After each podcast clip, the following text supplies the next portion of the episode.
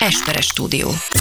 Tears of Jordan podcast from Hungary with two people you would never want to have next to you on an airplane. And now your wonderful hosts, Dávid Druzó and Ákos Esperes. Sziasztok, itt a Tears of Jordan, egy jubileumi epizódhoz érkeztünk. Az a helyzet, hogy most már a 170. epizódnál vagyunk, mert hogy kiléptünk végre ebből a 160-as közegből. Volt, egy kisebb maraton volt. A 160 az úgy zuhogott rám már a végén, mint amikor a Terminator film végén, a Terminator 2-ben, vagy a közepén, mindegy, van az a jelenet, amikor a Sarah Connor elképzeli, hogy milyen a Judgment Day, vagy megálmodja, és így hullik rá az atom, érted? És akkor én így... Nem láttam.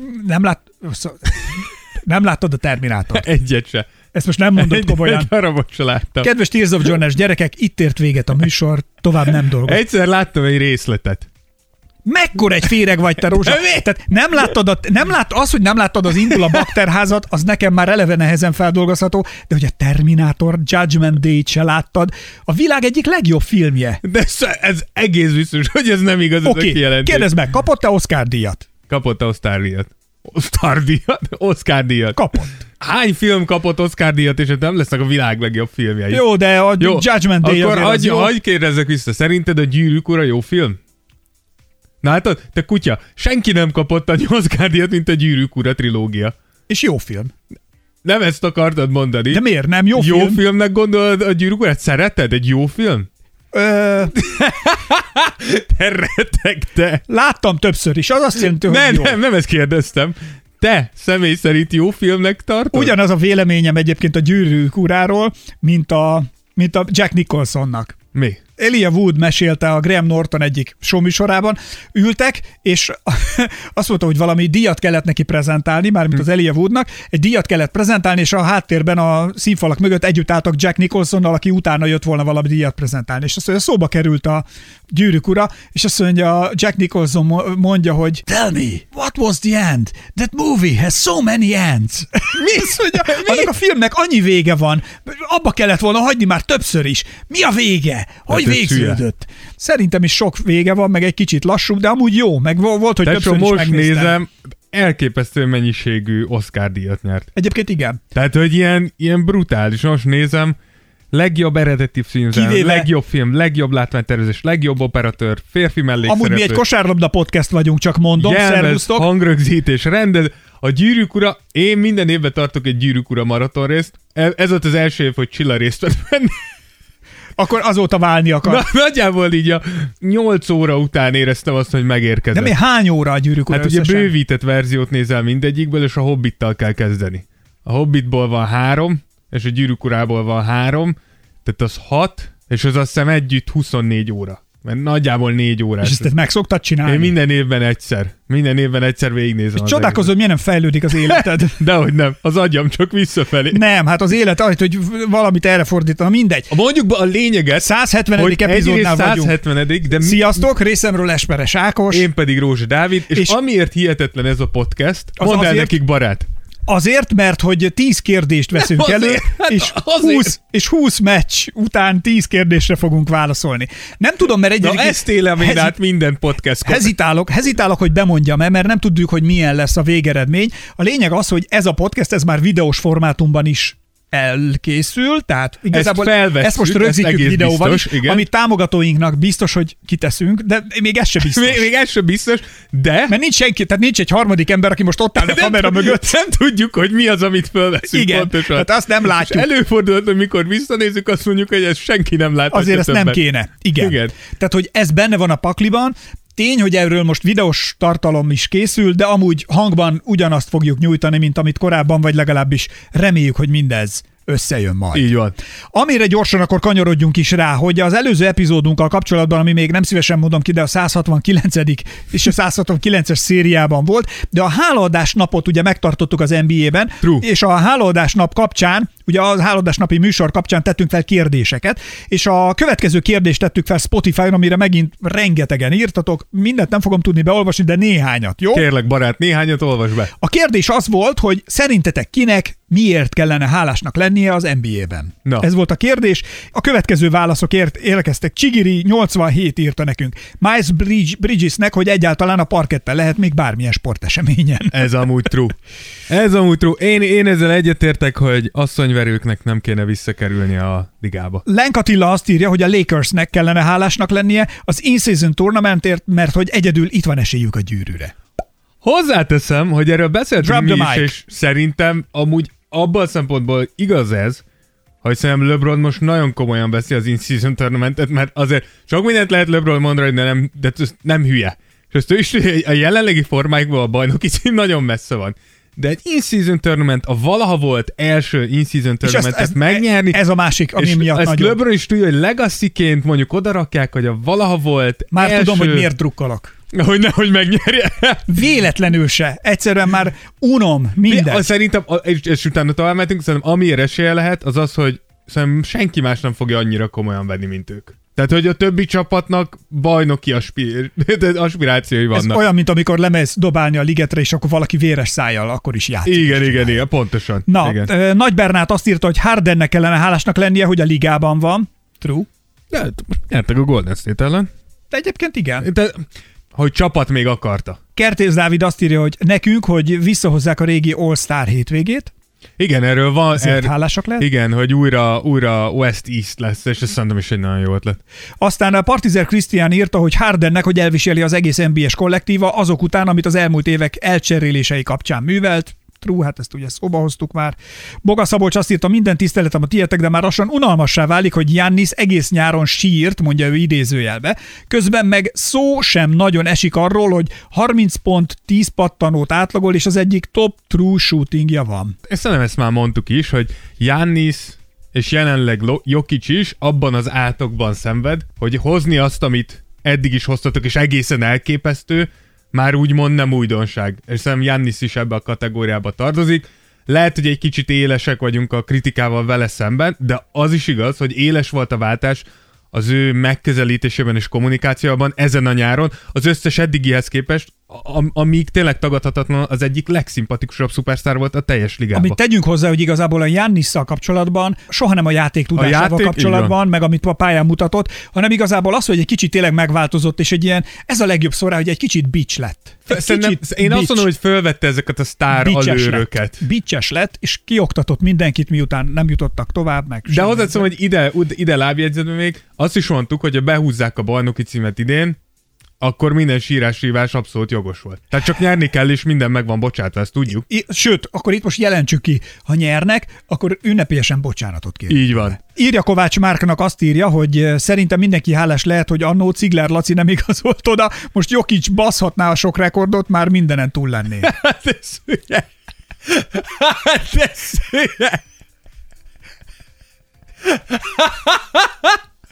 Ez szerintem nagyon erősen pályázik az év kommentje.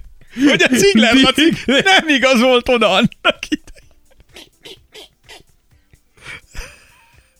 Lambobull azt írja, hogy Úristen. Azért kellene hálásnak lennünk, mert már 169 részt lenyomtatok, üdv Ákos, utóirat régen még azt mondta egy csaj, hogy bárhova csak a fülembe ne.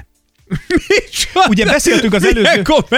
Várjál, ez az előző epizódban ugye beszéltünk arról, hogy ezek a pulykázás, tudod, meg az ákosozás. Értem, jó, úgyhogy szerintem ő erre... Értem, erre reagált ő.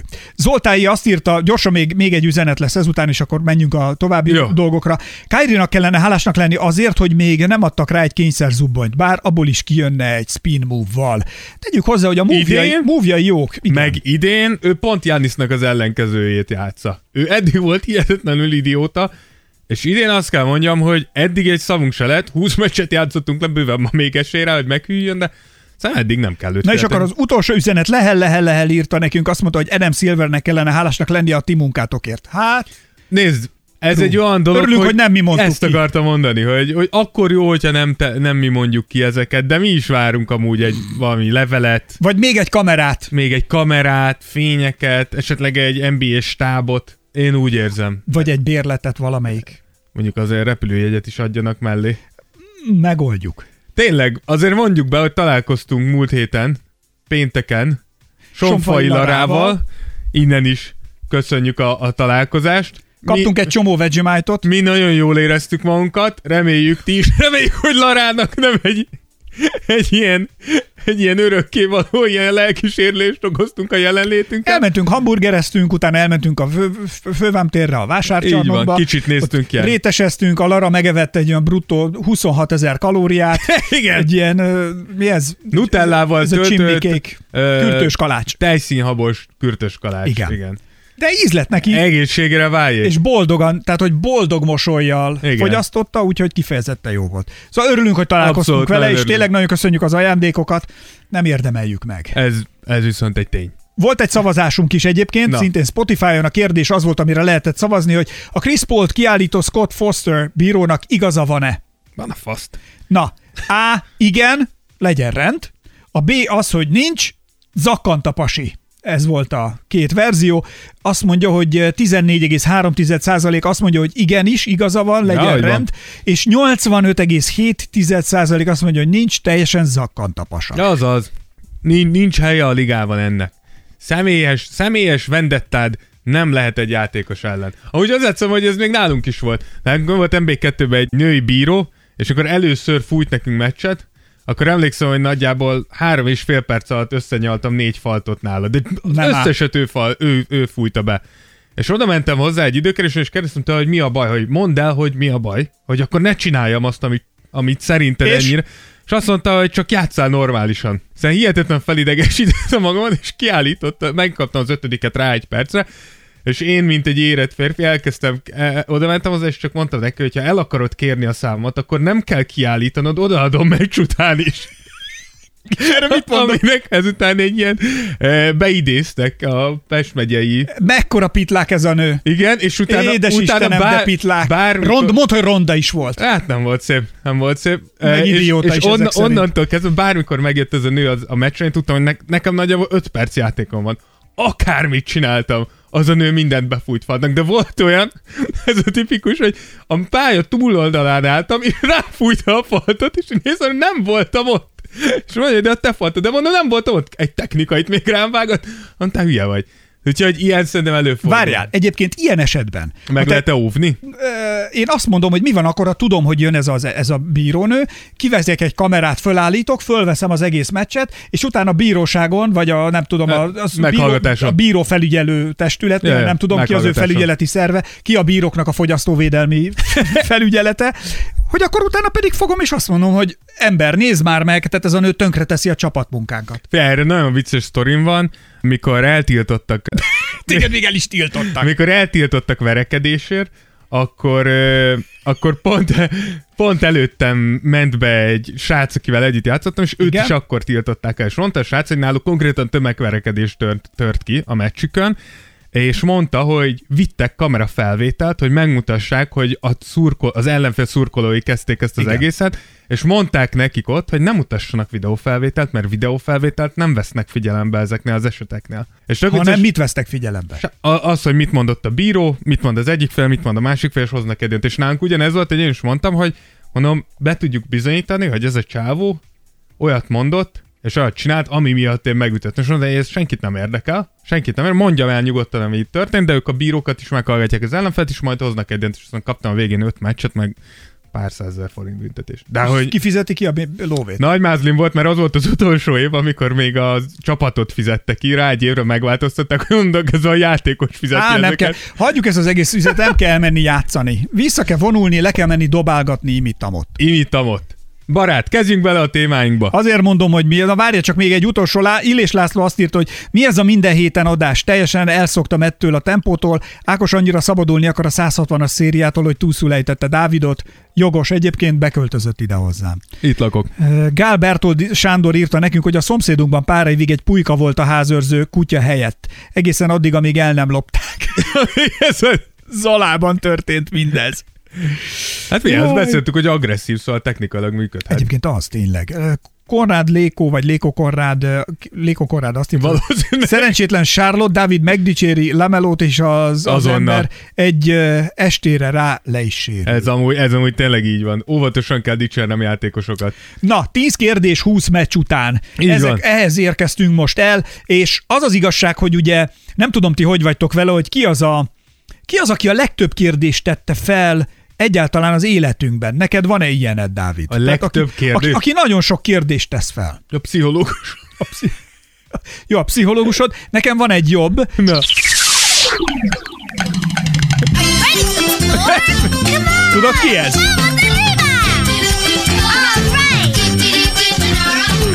Ez Dóra, felfedező? Yeah! Hey! A legtöbb kérdés Dóra a felfedező teszi fel. Ő a legkíváncsibb lány, úgyhogy el kell mondanunk. Mondjuk el, hogy azért, tehát elmondhatom azt, hogy neked mi a harmadik neved? Miért nem? Tehát, hogy János vagy. Így van. Ugye? Elmondjam, hogy mi az én harmadik nevem? Mondjad. Dóra. Ákos Dóra. Tehát ez a vége. Úgyhogy ma én leszek Dóra az Explorer. Én vagyok Dóra. Hú, Dóra a felfedező. Én ezt nagyon szerintem, hogy ez jó. Úgyhogy ma azt szeretném, hogy annyi sok kérdést tegyünk fel, mint Dóra az Explorer, no. Úgyhogy szerintem kezdjük is mindjárt az elsővel, és ez erre vonatkozik, hogy mégis mi a büdös élet történik Detroitban, Dávid? Kezdjük! Igen, ugye a Detroit nem áll egészen jól, hogy finoman akarunk fogalmazni. Egész novemberben nem tudtak egy retek meccset megnyerni, sőt az elmúlt 44 meccsükből, ugye visszanyúlva az előző szezonra sikerült összesen 4-et megnyerni, ez egy 82 meccses alapszakaszra levetítve 7,5 győzelmet jelentene. Amikor ezt így megláttam, akkor úgy gondoltam, hogy ilyen még biztos soha nem történt a ligában, de vissza kell nyúlnunk Michael Jordan nagyságához. Michael Jordan 2011-12-es Charlotte Bobcats csapata egyszer repesztett egy 7,59-es. Repesztett. Tehát, hogy azért Michael Jordan meg tudta fejelni a nagyon nagy magasságokat és a mélységeket is. Fogunk beszélni ma, csak nem tudom, mert nagyon átnéztem a forgatókönyvünket, csak ezért gondolom, hogy ma... Mindig bejövök, és ez az ember mindig... Megnézted a forgatókönyvet? Igen, és azonnal tudom, hogy hazudik. De hogy szóba kerül majd, csak azért, hogy mekkorát repesztett, hogy a Dallas 30-0-ás repesztése benne van. Benne lesz. Menjünk tovább, akkor itt vissza a Detroithoz. Igen, úgyhogy felmerül nyilván a kérdés, hogy mi történik ezzel a csapattal, mert mi is azt mondtuk a szezon előtt amúgy, hogy papíron megvan minden, ami egy fiatal izgalmas csapathoz kellene. Senki nem mondta, hogy itt rengeteg meccset fognak nyerni, de azért azt se gondoltuk, hogy itt ilyen hónapok fognak elterni győzelmek között. Azért ez nem szokás az NBA-ben. Azért ott van egy 1-per-1-es pikjük, Kate Cunningham, fiatal periméterjátékosuk van, Ivy, Thompson, Sasser, magas embereknél ott van Durant, Stewart, Bagley, Wiseman, szóval, hogy nem gondolnád, hogy ki kell ennyiszer kapniuk.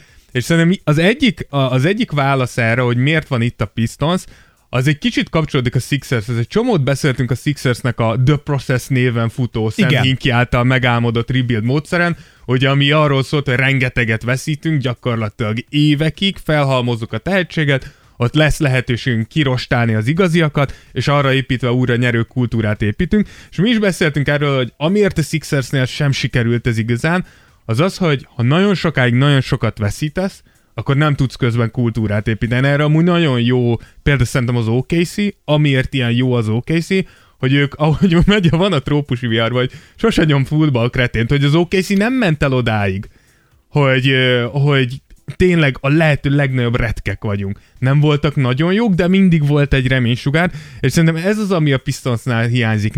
4 év alatt nyertek összesen 82 meccset. 4 szezon alatt, azért gondoljunk bele, hogy ez 20 meccs gyakorlatilag szezononként, az nagyon fájó szezonok. Sose nyomjál full kretén. Igen. Nem hiszed el. Kérdez Sompent, 2001 Levemszen, full kretén volt. Oszkár bácsi meg nem gyűjt. Igen. És, de amúgy ez tényleg így van, hogy nem lesz a végén Larry O'Brien trófi, hogyha fullba nyomod a kretén, és annyira bele van ivódva ebbe a franchise-ba már ez, hogy mi elveszítjük a meccseket, és ezért mondjuk mindig, hogy muszáj minőségi veteránokat behoznod a fiatalok mellé, akik már nyertek, hogy el tudja mondani, hogy mit kéne csinálni. Te amúgy te fel tudod idézni például, hogy te, amikor te kosaraztál, te tanultál valamit az idősebb öregszöröstökű játékosoktól? Mondjál 2 dolgot, amit te tanultál tőlük, vagy ellestél tőlük. Ami például... De ami hasznodra vált. Egyre, ami nagyon megmaradt bennem, volt egy edzőnk Bolyán egy szerb edzőnk, minden hájjal megkent edző volt, én nagyon szerettem, annak ellenére, hogy egy vadállat volt. És ő tanította mindig, hogy mikor így fiatal voltam, olyan 17-18-ak, és magas voltam, de nagyon vékony. És ezért mindig, amikor jöttek ezek a tényleg nagy centerek, nagyon szenvedtem velük, mert egyszerűen nem tudtam megtartani. És ő tanította azt, hogy nagyon egyszerű, fogod a lábadat, és betolod a segge alá. Úgy, hogy a combod, a combod felső része hozzáér a seggéhez. Emiatt ő egy picit így meg fog ülni a combodon, reflexből, úgy, ahogy így megtámaszt. És amikor érzed, hogy akar rajtad egyet, nem, te csak hátrébb lépsz. És mivel rárakta a seggét egy picit, hirtelen nem lesz leverage. Ez ugye, amit úgy szokták hívni, hogy pull the chair. Csak ez egy picit ilyen szerbes módszer, hogy alátámasztod egy kicsit a seggét, hogy elgy. És annyiszor ültettek le edzésen engem ezzel, hogy így időben megtanultam, hogy én is ezt fogom csinálni. Volt, hogy megcsináltam, csak a rossz az, hogy ezek a nagy tuskók mindig úgy esnek, hogy ilyen rohadt látványos. És senki se hiszi el, hogy mondjuk te mögötte 70 kilósan ezt megoldott a szabályosan, és azért rátfújnak egy faltot, de alapjáraton, hogy egy csomót lehet tanulni. Szóval nagyon sokat lehet tanulni, és én is emlékszem arra, hogy nekem is voltak olyan NB2-es szezonjaim, ahol nagyon sokat veszítettünk. És hogy tényleg egy idő után egyszerűen elmegy a kedved a játéktól. Mert megérkezel meccsre, valahogy felstuffolod magad, és lemegy az első negyed, és felnézel, és megint 20-ra légtek. És hiába imádod ezt a játékot, hiába jöttél el kosarazni, egyszerűen így nem poén, és szerintem a Pistonsnál is ez van. Vannak minőségi veteránjaik, ott van Bogdanovic, Burks, Montemoris vagy Joe Harris, sokat voltak sérültek, de szerintem itt az ideje a Pistonsnak, nem hiába mondják, hogy Zach Levine egy lehetséges célpont nekik. Mondjuk én adnám, hogyha Zach Levine sír, hogy a Bullsnál nem jó, és elvinnék a legrosszabb csapathoz az egész ligába, de hogy valamit tényleg kell, valaki kell, aki tud reményt adni újra a fiataloknak, mert maguktól nagyon nehezen fognak rájön, és nagyon nehezen fogják elhinni, hogy ennek majd egyszer vége lehet. Jó, egyébként biztos, hogy az sokat számít, amikor van valaki ott melletted, akin látod, hogy nyugodt marad olyan helyzetekben, amikor te mondjuk bepánikolsz, mert ő mondjuk tudja, hogy mi történik. Hát igen, meg miért történik, az talán még fontosabb. Igen, meg gondolj be, hogy mondjuk ezek a fiatalok bent vannak 2 éve, 3 éve a ligában, és mondjuk odajön valaki, aki mit tudom, 15 éve a ligában van. Tehát, hogy az a tapasztalat, az a sok minden, amit ő látott és tapasztalt, tudja, hogy ez egy hatalmas segítség. És szerintem a Pistonsnál ez az, ami hiányzik. Nem mondom, hogy egy nagyon öreg veterán kéne, de igen, akár egy Zach Levine-féle, bár viszont pont nem az, aki nyerő kultúrát hoz bárhova, de ha már segít abba, hogy mondjuk ne 10-ből 10-et veszítse, csak 10-ből 3-at, vagy bocsánat, 10-ből 7-et, 3-at megnyersz, már egy gigászi változás szerintem ez csapatkémiába és dinamikába. Köszönöm, hogy meghallgattál, Dóra. Nagyon örülök. Én azt gondolnám, hogy ki a második, aki mondjuk nagyon-nagyon sokat hozzátesz, ami nagyon-nagyon kedves volt, ahol itt a gyerekek nagyon sokat tanulnak az élet dolgairól. Hugo az orvos. My little pony, my little pony, what is friendship all about? Ha kérdéseid vannak, akkor kik jönnek segítségül? A póni. Ki kicsi póniaid itt vannak, és az élet dolgaira azonnal rávezetnek. És mindannyian megtanuljuk, hogy merre történnek a jó dolgok, merre a rosszak, mit tesz a jó azért, hogy sikerre jusson, és mit tesz a rossz azért, hogy végső büntetését elnyerje. Ezért csodálatos a Tears of Jordan podcast, mert hogy mindenféle jóra megtanítunk benneteket, és ebben segítségünkre van Dóra a felfedező után, az én kicsi pónim kalandjai, és el is érkeztünk mindjárt a második kérdésünkhöz. Ez pedig nem más, mint hogy vajon lejárt-e a Golden State ideje? Jön-e az, hogy elvágtáznak a szivárvány színű naplementébe egy kicsi pónin? Elhallgattatom őket, parancsolj! Az én kicsi pónim az egy rajzfilm is? Aha. Azt hiszem, hogy ez csak egy játék. Nem.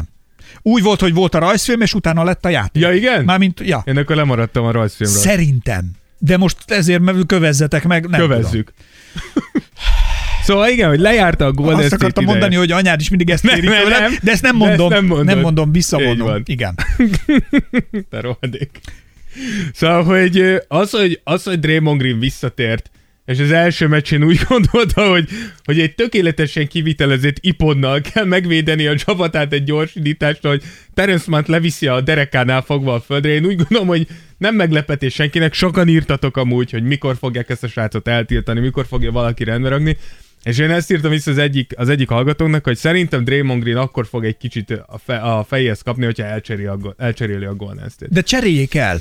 Tehát kapjon már, legyen, de rossz néznie megint, de megint birkózott. Igen, de rossz nézni a csávót, de nézed az arcát, én mindig megnézem az arcát, hogy ebben a csávóban olyan szintű elfojtott, frusztrált dű van, mint a magyarok 98%-ában, amikor közlekedik az autóval az utcán, mert ott úgy érzi, hogy van egy kis védelem az autó kasznia, plusz van néhány lóerő alatt, és akkor nyomom a dudát, és ugye kitör belőlem a feszültség. 130-al közlekedik meg a 41 zónákban, mert is közben azt mondja, hogy jó barát, én gokártozni szeretek. Egyébként tényleg. Ezt mondja Budapest közepén. Én gyűlölök vezetni. Ez kifogás lenne. Én gokartozni szeretek. De ez nem kifogás. És azt szeretem, amikor lehet menni. Én ezt nem. Én amikor vidékre, ha megyek is, ez van, amikor konkrétan átkapcsolok Schumacher üzemmódba. Mi és az a Schumacher? És olyankor... van egy nagyon rossz olyankor, már amikor még ő is a toppon volt, tehát arra az üzemmódra kapcsolok át, hogy konkrétan, ha nincs szembeforgalom, meg ilyenek, akkor én ugye nem tartom a felező sávot, hanem én ideális íven közlekedem, és a lehető legnagyobb sebességgel. Tehát amit lehet. Nyilván, ha jön valaki, akkor betartom, nem megyek át a szembesávba. Nem kedves tőled. De biztos biztató, ahogy egy kanyarba bekanyarodsz, és azt lehetett, hogy Esperes Ákos úgy döntött, hogy ő most Schumacher módban az ideális ívet keresi a kibaszott közlekedési szabályok tartása helyett. Annyira jó egyébként, amikor látom, hogy tudod, hát főleg, ha nem az autópályán mész már, és akkor lemész arra a részre, hol ilyen két sáv, és akkor van, amikor beáll mögém valaki, vagy így jön. És ezt csak így érzem, hogy oké, semmi gond. És annyira tudom egyébként, hogy kell megverni őket, már úgy megverni, hogy úgy lemaradnak, mint a húzat. Mert hogy a kanyarba maradnak le. Ugyanis ahol ők fékeznek, ott én nyomom. Hát ez van, amikor valaki egy 23 éves golfot hajt, ott már, gyerekek, egyszer képzeld el, ha rászabadulnánk a 23 éves golfa és a 22 éves asztrával az utakra. Dur! Az történt egyszer, egy kedves ismerősöm, minden, csak ezt nem tudom, ezt el lehet-e mondani, ezt a sztorit? Nem, hogyha te így gondolod, akkor ezt nem lehet elmondani, ezt a sztorit. Hát, hogy... vannak ezek a... Az a baj, még az autó márkáját sem merem megmondani, mert lehet következtetni, hogy honnét voltunk. Van egy ismerősöm, akinél volt használatban autó.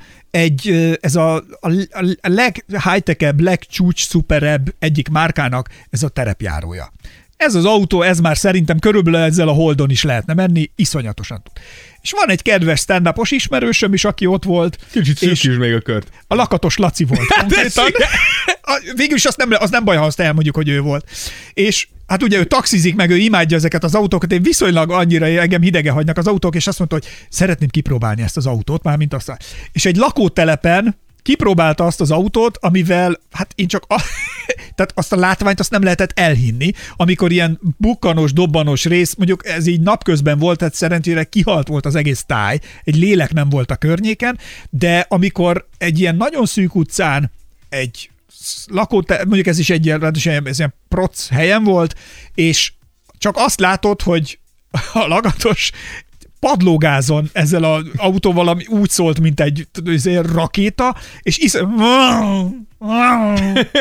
ide-oda, és így kipróbálsz, hogy ez nagyon megy, igen. Tehát azért mondom, hogy azzal nem tudnék versenyezni.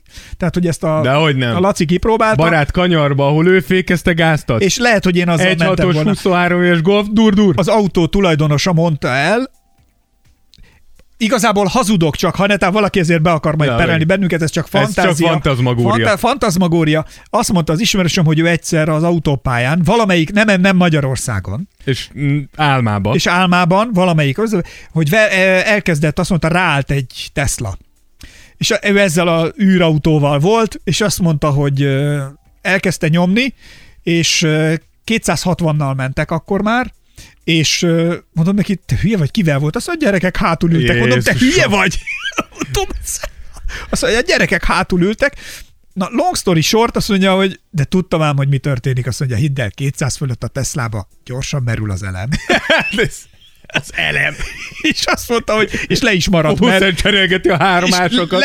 Le is maradt a csávó, mert már úgy lemaradt, hogy rájött, hogy ezt a tempót, ha tartja sokáig, akkor valószínűleg nem ér oda a városba vele. De úgy azt hiszem, hogy szerintem ez egy valós probléma néha, amikor megyünk ide-oda az Asztrával. Na, én is megelőzök egy-két Asztrát az autópályán, és akkor mindig így csodálkozok, és akkor mindig eszembe jut, hogy ez valószínűleg merül ez a szerencsétlen.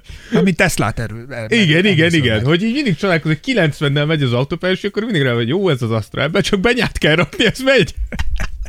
Na, visszakanyarodva. A Golden State történetéhez. Igen, a Golden State. Tehát a feszültség ott tartottunk, hogy a csávó, amikor elesik és bunyózik, látszik, hogy valami elfolytott frusztráció van. Azt akartam mondani az elcserélésről, hogy szerintem ez egy ilyen grafikon, vagy nem tudom, hogy Green még mindig egy picivel hasznosabb, mint amennyi kárt okoz.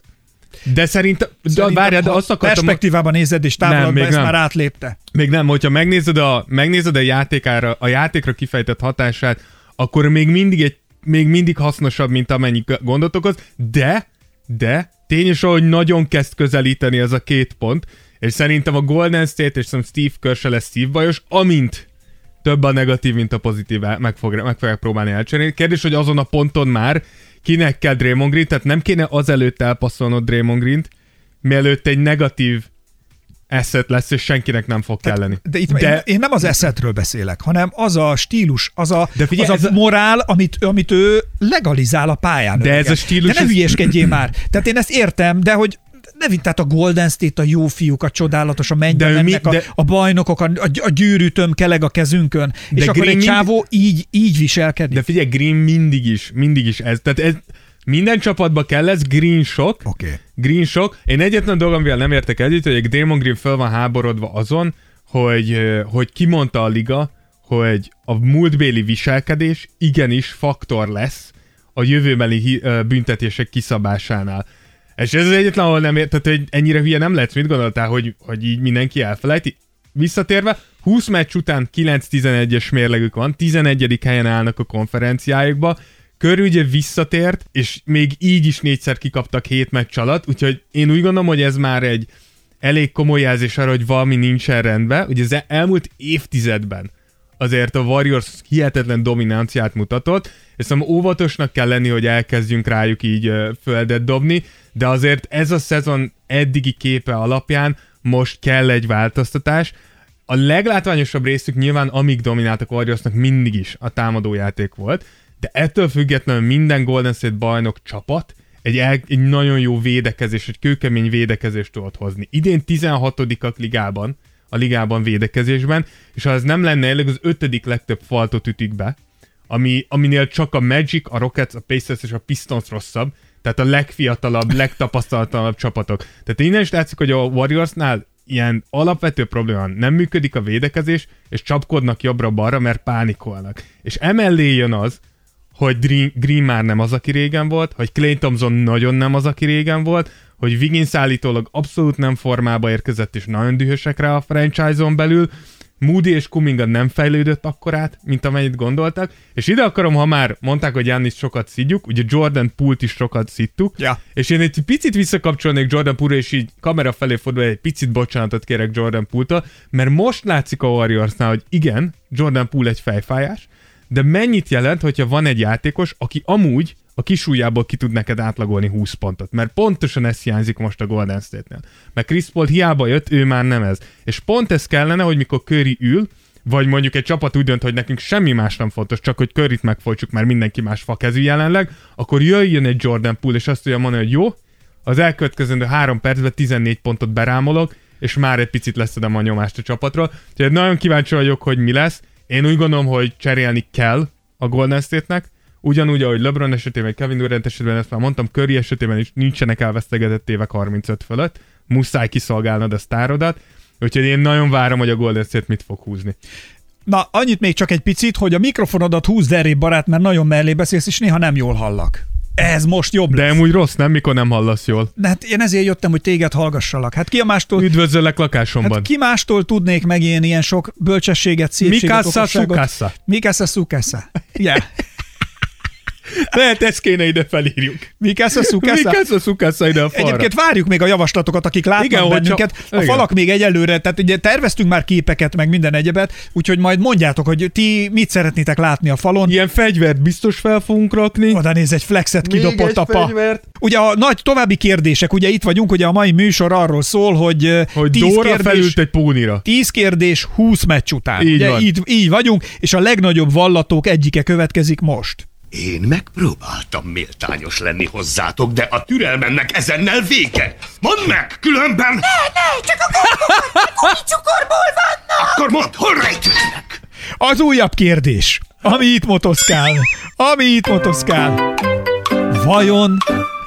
A legnagyobb vallatások közepette. Komolyan vesszük-e az Orlandót? Ez itt a kérdés most. Vajon komolyan kell vennünk az Orlandót egyébként, Dávid? É, figyelj, szerintem senki nem várt egy ekkora ugrást a Magic-től, és tényleg rárugták a ligára az ajtót idén. 14-6-tal állnak jelenleg. Nem szabad lacafacázni. Én néztem egy pár meccsüket, és kifejezetten jó kosárlabdát. Mit tudsz arról? Mennyi Orlandó szurkoló van Magyarországon? Ahogy szerintem nincs kevés. Abba azért gondolom, hogy nincs Orlandó kevés... szurkolók. Azért Orlandó szurkolók szerintem azért nincs olyan kevés, mert annó sem. Várjál, Orlandó szurkolók, hallotok?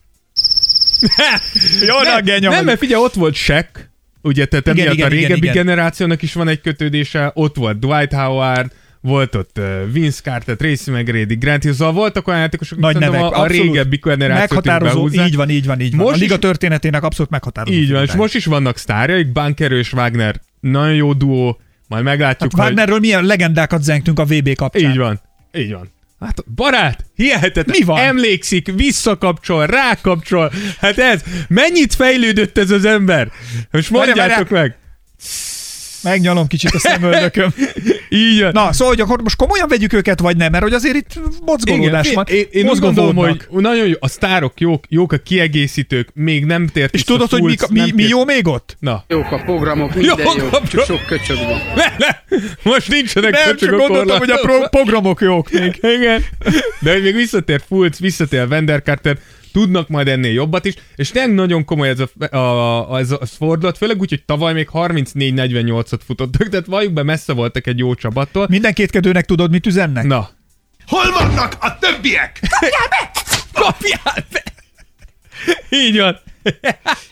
Igen, amúgy megnéz, tehát az Orlandónak szerintem az egyik titka az, hogy mindig beszélünk modern kosárlabdáról, ha tényleg akarod nézni, hogy ez milyen, akkor nézd az Orlandót. Mert az Orlandó állandóan támadja a festéket, folyamatosan gyűrűre mennek, és vagy festékbe fejeznek be, vagy festékből osztanak ki. Nincs középtávoli játék, nincsen ez a hagyományos kosárlabda, klasszikus kosárlabdának az elmét, teljesen lecsupaszították a játékukat, és nagyon jól működik, emellett a padjuk amúgy a legtöbb pontot dobja, egyedül a Pacers padja tud ennél többet dobni, de az Orlandónál ül két év hatodik embered így várományosa, ugye a kisebbik, az idősebbik Wagner testvér, és Cole Anthony, hihetetlen valamiért ma elkerül a mikrofon, de az szokott lenni, hogy én üvöltök a mikrofonba, de nem ma. Úgyhogy a csapatkémián látszik, hogy nagyon, nagyon jól érzik magukat, látszik, hogy ez a csapat pont, amit beszéltünk a Pistonsnál, nem veszítettek olyan sokat, viszont évek óta együtt vannak, tehát abszolút megvan az a csapategység, ami kell, és ki kell emelnünk Jamal Mosley-t is, aki nagyon sokat segített abban, hogy a megfelelő értékeket hozza be ez a csapathoz. Állítólag felszereltetett egy csengőt az edzőpályájukon, amit meg kell ütnie valamelyik segédedzőnek, hogyha valaki bemutat egy hustle play-t, tehát egy elveszített labdáért bevetődik, kiugrik a pályáról, csúszik-mászik, akkor ütik a csengőt. És szerintem ezek a pici dolgok, amik tökre számítanak, pont egy ilyen fiatal csapatnál, hogy igenis megszokod, hogy ezeket, amikre mondják amúgy angolul, és amit például kérdezte egy veterán meg tud tanítani, ezekre szokták mondani, hogy winning plays. Hogy ezek hogy kiél lesz a 50-50-ba. Igen, mert ez a mentalitást is, meg amikor a mérlegnyelvet tényleg. Ahogy mondani szokták, ugye amikor a klasszikus, hogy egy szemrizs is megváltoztathatja a történetet. És ez ilyen pici dolgok, hogy beléjük kell nevelni, hogy nincsen elveszített labda, nincsen ott hagyott lepattanó. Hogy van ez, tudod, van ez a régi, nem tudom, bárki tudja, van ez a régi hosszú történet ott, hogy is van, hogy a patkószeg kiesett a háborúban a ló patájából a patkószeg miatt, mert nem volt jó beverve. Leesett a patkó. Amiatt, hogy nem volt jó beverve a patkószeg, leesett a patkó, elveszett a ló. Amiatt, hogy elveszett a ló, ugye nem volt beverve a patkószeg, elveszett a ló, elveszett a lovas is. Amiatt, hogy elveszett a szeg, a patkó, a ló és a lovas, elveszett a háború. Amiatt, hogy elveszett a patkószeg, a ló, a patkó, a ló, a háború, vagy a lovas, meg a háború is, elveszett az ország. Vagyis mindig vert be jól a patkószeget. És most lehet, hogy nem mondtam ezt pontosan, mert most hirtelen jutott csak ez eszembe. Barát, biztos, hogy pontosan mondtad, te egy magyar nyelvész professzor vagy. Igen. És hogy itt is a hustle play, hogy nem tudod, hogy mi az, ami miatt a végén majd ti nyertek. Ez így van. És a patkószeg. Így van, és ez a patkószeg, ez az Orlandónál be van verve rendesen, és hogy komolyan kell... Annyira mondanék valamit, de nem. Tudod, ez a... Igen, hogy komolyan kell venni őket. Nyilván, vagy nem mondom, hogy nyilván, de szerintem nem lesznek bajnokok idén, de két kezdő játékosuk hiányzik, és még messze van hova fejlődni, 27. a tripla hatékonyságban, a negyedik legtöbb labdát adják el, szóval hogyha szezon közben tudnak fejlődni, és visszajönnek a kezdőik, lehet-e az Orlando egy nagyon komoly... Faktor lesz a PO-ban? Így van. Tehát, hogy például az Orlando szerintem tipikusan az, aki mondjuk kiüthet egy amúgy bajnok esélyes csapatot, mert meglepi őket.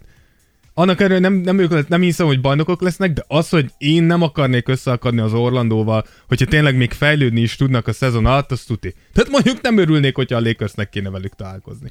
Mondjuk ők maximum a döntőbe, de akkor is. Én azt szeretném, hogyha ott találkoznának. A döntőben? Valahol. Nem a döntőben. A döntőben találkozunk előbb, az Orlandóval. Na látod, az az, amikor azt mondom, hogy ott viszont mi vagyunk az esélyesebbek. LeBron James ellen a döntőben azt mondom, hogy... Tudod, hogy mit csinálna ott az öreg LeBron? Mit csinál? Kiáll és ennyit énekelnek. Mondd egy rossz szót. Buzi. Tudod, hogy hát milyen... Te is tudod, hogy el kell ismerned idén LeBront. Oda jut a... Figyelj, egyébként tényleg nézegettem, most megint volt ugye ez a... A 360-as üze. Szóba kerül a mai sor, a másik részében, vagy szóba hozzam most. Szóval beszélni fogunk a Lakersről. Nem fogunk beszélni Lakersről, kitöröltem a Lakers témámat. Akkor most szóba hozom én. Egyszerűen azt el kell ismerni, hogy azért az nem volt rossz, de megint elrontotta a végén, amikor elkezdi ezeket a kukulele mozgásokat. De látod, hogy milyen kétszínű vagy? Ha Giannis veri a mellkasát, az rendben van. Ha Jokic ezt csinálja, az rendben van. Tehát minden rendben van, kivéve, hogyha LeBron James, mikor Steph Curry rázza a fejét, meg rázza a kezét. Egyébként nekem azok se tetszenek. Szerintem meg, de legyen érzelme a játékban. Lássam, hogy érdekli a játékost a játék. De szerintem a liga pont ebben megy rossz irányba. Hagyd, hogy az a játékos élvezze a játékot. Hagyd nézzen rá a másikra. Hadd mondjon egy-két trash talkot. Tehát gyerek, mindannyian így nőttünk fel a kosárlabdába. Tehát ez volt a sava-borsa a kosár. Hát ki kosárlabdázik úgy, hogy igen, bedobtam a kosárlabdát és futok visszavédekezni. A szart elmondod nekem, hogy mekkora rigó vagy. Hát hülye, hol visszajövök a következő támadra. Kapod a rigóságot. Jó, de nem baj. Hát de az meg beindíthat egy csomót. Tehát szerintem ez hülyeség. Megint akartam mondani. Tudom, én is trash-talkolok anyádnak, különben nem indul be az öreg motorja, de utána, amikor az öreg dízel beindul, dur! Nem szidjuk egymás anyját. Na, mehetünk szóval, tovább. Ugye, ma én kis Little Pónim. Volt minden. Igen, tehát akkor utána a Dóra. Dóra felfedező, én kis volt. A Shrek, és jön a következő, film, ahol a legtöbb kérdésünk merül fel.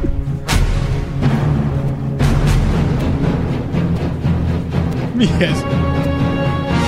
Ezt tudnom kéne. Már most tudom, hogy ezt tudnom kéne.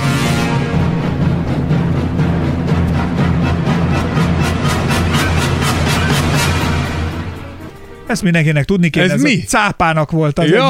Azt nem láttam. A másik gyerekfilm, amelynél nagyon sok kérdésünk volt, amikor megnéztük, mert például az, hogy miért félek éjszaka, anya? Ez volt a másik kérdés, amikor megnéztük. Ja, amúgy rá olvastam valahol, valaki ezt írta ilyen posztba, hogy a gyerekkori félelmem a cápáktól most már értem, hogy miért volt egy kicsit eltúlzott, nem, hogy így felnőttel rájössz, hogy ez nem egy akkora veszélyforrás az életedbe a cápák. Egyébként igaz, az az egyik, a másik követek én egy ilyen oldalt, ahol ilyen cápa fanatikusok lemennek, konkrétan tényleg olyan, mint ami a filmben volt, ilyen nagy tankhajók, cápák, akkorák, mint a hétszentség, és ezek között úszkálnak, és rájuk sem. És egyébként tök érdekes, mert ugye azt mondja, hogy ha úszol a víz felszínén és pacskolod a vizet, akkor arra jönnek, mert azt hiszik, hogy egy sérült állat van, és azt meg fogják kajálni. Igen. Nyilván, hogyha alulról néznek fölfelé, és azt hiszik, hogy egy fóka vagy, mert a szörfdeszkán úgy van a kezed oldalt, meg a lábad is, mintha az lenne, ha így lelógsz, azt is megtámadja, vagy hát az is hajlamos.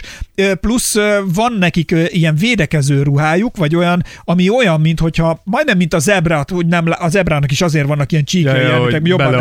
Hogy van ilyen ruha, ami elméletek a cápák nem látnak, hogyha ebbe vagy, ez az egyik, és a másik pedig elmondta a csávó... Ezt a láthatatlan tévő köpegy. Hát valami hasonló, meg tudom mutatni majd, ha kell. Esküszöm, hogy rosszban sántikálok. Igen, és az a tekergők. Igen.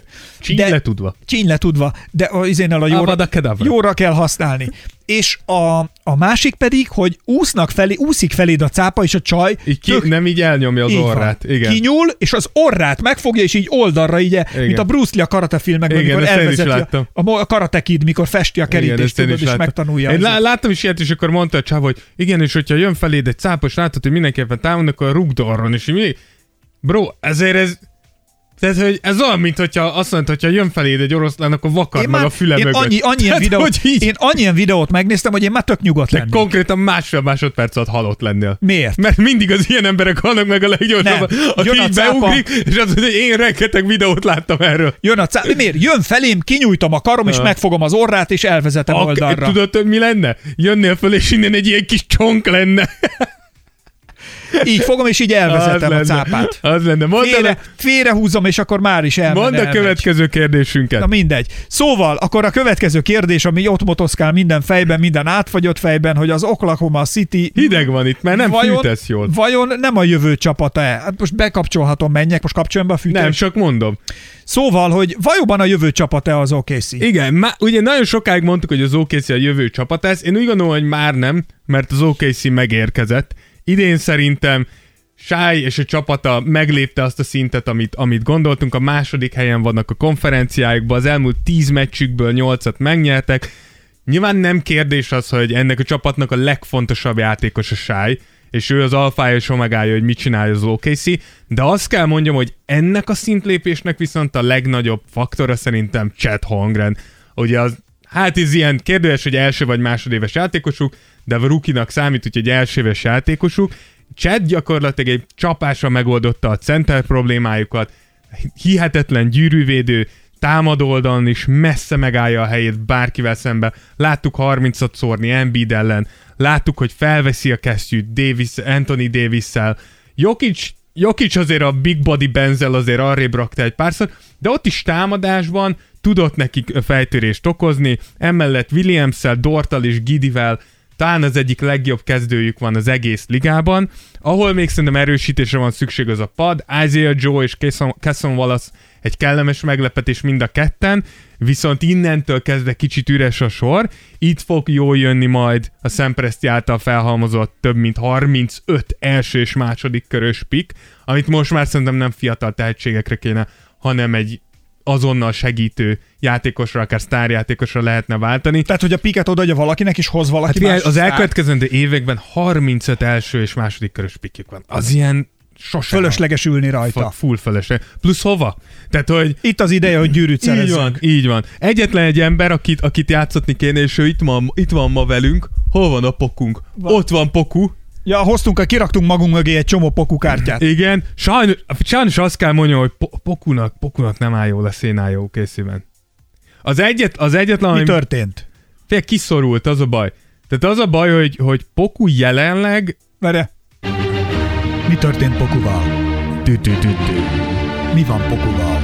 Az van Pokuval, hogy szerintem jelenleg Poku... Csajozik. Kicsit lassú ahhoz, hogy periméteren játszon, de nem lett elég erős, hogy center legyen. És emiatt így gyakorlatilag jelenleg Poku egy picit szerintem lesz Poku jövője. Játsztathatatlan. És ez látszik is az OKC. Sérült is volt, nem mondom. Azt akartam mondani, hogy az egyetlen pozitívum Pokuval kapcsolatban, hogy annyira fiatal, hogy még szerintem bőven lesz csapat. Hogyha az OKC úgy dönt, hogy feladja ezt a projektet, hogy bőven lesz csapat, aki azt mondja, hogy mi átveszük, megnézzük, hogy mit tud csinálni, és mi is beszéltünk már erről sokat, hogy nagyon sokszor ezeknek a fiatal játékosoknak amúgy pont ez kell. Hogy elcseréljenek egy másik csapathoz, megváltozzon a környezet, rázódj kicsit föl, kicsit hidd el, hogy amúgy úgymond ez az álom, ez az NBA álom nem tart örökké, hogyha kicsit nem veszed észre magad. Könnyen lehet amúgy, hogy a becsajozás nem segített neki. Mindegy, ennek én nem örülök. De az újabb kérdés... 21 éves, bocsánat, meg akartam, de 21 éves még csak Poku. 21. Tehát még nagyon fiatal. Chet Holmgren is. Ennyi. Ő is 21. De ő jelenleg egy picit jobban játszik. Fun fact-ek itt nálunk. És bejátszott egy fun fact-ek. Fun fact-ek a Tears of Jordan. Mekkora vagy. Viszont az újabb kérdés. Dur. Ki az, aki a sötétben ott mászkál körülöttünk? I'm always here. Even when you're asleep. Ákos, bazd meg. Nekem még ma haza kell mennem este. You're a nightmare. Mi ez? Ezt nagyon nem szeretem. Ezek a halott kislányok, akik előjönnek éjszaka az ágy alól, mikor azt hiszed, hogy... I've been watching you. I've been watching you. I've been doing. Tudom, hogy mit csinálsz. You can't hide from me. Figyellek. Nem jó. I'm always here. Látod, egyből kérdéseid vannak, azonnal kérdéseid merültek fel, látod? Na, szóval akkor itt az ideje, hogy aggódjunk, vagy ne aggódjunk Scott Henderson miatt. Scoot, tudtam, hogy elrontod. Scoot Henderson miatt. Így van. Wemby ugye minden este mutat valamit, amitől leesik az állunk. Brandon Miller szerintem abszolút meghazudtolta az elvárásokat, a Thompson testvéreket bárki szívesen bevállalná, Anthony Black kezdő ebben a felemelkedő. Megint akartam mondani valamit, hogy kivállalnám még be őket, de annyira csendben vagyok. Tehát, hogy tényleg, én most már tényleg a mennyországba jutok itt. Te! Így. Tesó! Ott leszek a mennyeknek országában. Neked konkrétan még 80 évet kéne élni, és soha nem bűnözni, hogy egyáltalán az Isten meggondolja, hogy oda visz. Biztos, hogy meghalsz. Így vagy úgy, ha meghalszod, biztos. De ugye a lényeg az, hogy nagyjából azt látjuk, hogy azért a top pickek közül mindenki jól teljesít. Scoot az, akinél még így nagyon erős kérdőjelek vannak. Hogy finoman szóljunk, az első 20 meccse nem egészen úgy alakult, ahogy gondoltuk. 9,2 pont, 4,2 gólpassz az átlagai, ami már önmagában nem túl combos. Hogyha mellé rakunk 3,4 eladott labdát, 4,1 beütött faltot, 34%-os mezőnyt és 22%-os triplázást, akkor azt mondhatjuk, hogy első ránézésre ez szarul néz ki, hogyha őszinték akarunk lenni. Rak be egy ilyen egy másodperces kis zenét, barát. Semmi, ennyi csak. Úgyhogy, szia! Véletlen volt, nem szándékos. Az ujjam az érintőképernyő felett volt, és kicsit lejjebb ért, mint ahogy kellett volna. És ez átvitte az elektromosságot. Nem tudom, hogy működik ez egyébként, hogy mit érez ez, a bőrömet, vagy a meleget? Tehát miért van az, hogy ha a ruhámmal érek a touchscreenhez, akkor semmi. De ha a kis bőrömmel, akkor meg azonnal ez. Bro, van. Olyan kérdéseket teszel fel, amikre szerintem soha életemben nem tudtam válaszolni. Tehát, hogy ezt miért érzékeli? Na mindegy, véletlenül értem hozzá, kérlek szépen. Na, szóval... Visszatérve Scootra. Kicsit olvastam, hogy a nyári nyilatkozatokat vele kapcsolatban. Mert ő most ugye rossz Scootra tért. Jó, kurványát. Igen? Na, folytasd! Isten. Folytasd már! Szóval, hogy olvasgattam vele kapcsolatban egy nyári nyilatkozatokat, és már akkor volt egy pár kritikus hang. Egy scout például elmondta, hogy a G-ligában azért minden, ugye tudjuk, hogy Scoot nem ment egyetemre, hanem a G-ligában nyomott egy évet, és hogy ott minden köré volt építve az egész csapat, és hogy pont ez a scout azt mondta, hogy szerinte egy komoly pofon vár Henderson, amikor megjön a ligába, és valószínűleg amúgy ebben igaza volt, a tripladobásokkal tudtuk, hogy gondjai lesznek, hogyha optimisták akarunk lenni, akkor az első 5 meccsén 9%-kal dobott, szóval ahhoz képest a 22% az már jobb, mint hogyha őszinték akarunk lenni, akkor azért tehát 19 éves játékosoktól, akik irányító posztot játszanak, azért nem gondolom, hogy a túlzott faltolás és a döntéshozatali hibák egy hihetetlen, soha nem látott jelenség lenne. Sőt, ha még tovább megyünk, volt az embernek egy sérülése, tehát nem 20 meccset játszott, hanem igaziból 10-et. Nyilván vannak dolgok, amiket már most látunk, hogy fejlődnie kellene a támadás mellett. A drafton úgy gondoltuk, hogy a védekezése lesz, amire majd tud építkezni. Egyenlőre nem látszik ez se igazán jónak, sokszor ott hagyják, sokszor elalszik védekezésben, sokszor sokkal lassabb játékosok verik meg egy leütésben, de én akkor is úgy gondolom, aki egy 19 éves srácot 10 meccs után szeretne megítélni, az nézzen egy picit magába, semmi gond nincsen Scoottal, nézzük meg majd az év végén, hogy játszott, és onnan hozzunk majd egy verdiktet. Köszönöm figyelmedet, köszönöm, hogy itt lehettem. Sziasztok! Na, még akkor jöjjön a következő kérdés, mert hogy még igazából eddig csak 5 kérdést tettünk fel. Igen, viszont csak 8 lesz. Ezt végig rosszul mondtad. De nem gond. Hasta la vista, baby. Hozzáteszem, hogyha valaki elolvasta volna egyszer legalább a forgatókönyvet, akkor tudta volna, hogy a cím becsapós. Ugye rohadék? De én azért vagyok itt, hogy tanuljak tőled. Én nem akarom azt, hogy befolyásoljam a műsorodat. Hogy nem befolyásolnád? Örülök, ha én már csak így részt vehetek. Na, akkor viszont a 6. kérdésnél tartunk. Tehát a 6. kérdéssel pedig fölmerül, hogy... Már megint a halott babák. Nem, ez a Jigsaw. Ez egy rosszabb, az meg. Már... Azon gondolkodom, hogy milyen lenne egy Jigsaw órával. Jigsaw mit csinálna az órával? Az óra jó. És jön a Jigsaw, és feldarabolja az órát. Nem, jönne bele. Együtt fedeznék fel az új helyeket. Az melyik, amelyik mondja, hogy do you wanna play a game? Az melyik? Az, nem az a Jigsaw, az a, vagy az a fűrész, de? Az a kisgyerek, nem? Nem, az igen, az a fűrész. Igen. Igen. Nem? Azt hiszem abban van. De nem, mert van az a kisgyerek is, aki egy triciklin, egy kislány. Ő is mondja, nem? Azt szerintem mindenhol...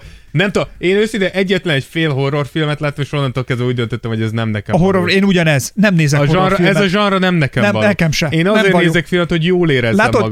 Látod, ezért készítjük mi ezt a műsort, mert ilyen régóta. Barát. Mert utáljuk a horrorfilmeket. És az anyánk meg minket. Na vágjuk bele. Anyánknak mi vagyunk a legnagyobb horrorfilm. Na, szóval, a java még csak most jön a Sansnál, tegyük fel a kérdést, ja, ugye? Én is tudtam ugye, valamit mondani. Erre valamit csak lehet mondani. Hol vannak a többiek? Kapjál be! Kapjál, így van. Igen, a szezon előtt azt gondoltuk szerintem, hogy a Sans ezzel az újdonsült triójával.